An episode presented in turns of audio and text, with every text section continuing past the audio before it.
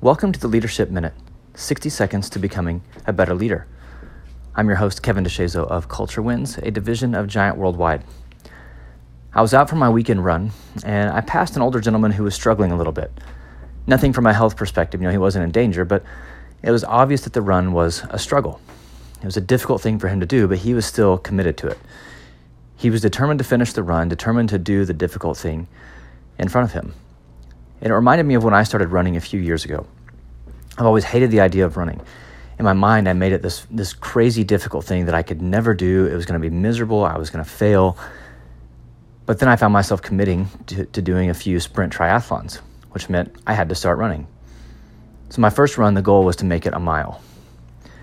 I made it almost half a mile, and I found myself hunched over, heavy breathing, thinking I was going to pass out. I'm never going to make it.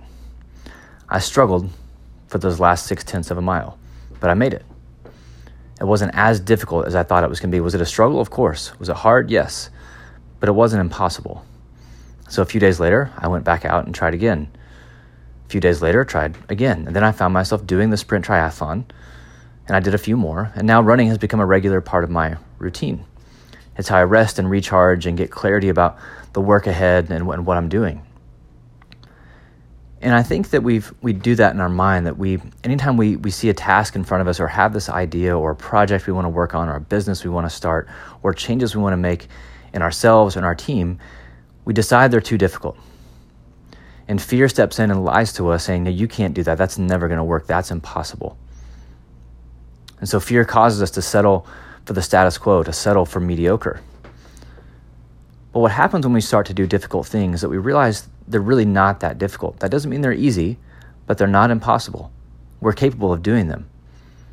And when we do difficult things, that gives us the confidence to do more difficult things. Knowing that we can make it, that it may be hard, it's going to be a struggle at times, but we can always do it. So today, let's fight through the fear. Let's acknowledge fear for the, for the liar that it is. Let's see truth and that we are capable. And let's step in and, and commit to doing the difficult things because the only way we get better the only way we grow, the only way we change things is to do difficult things.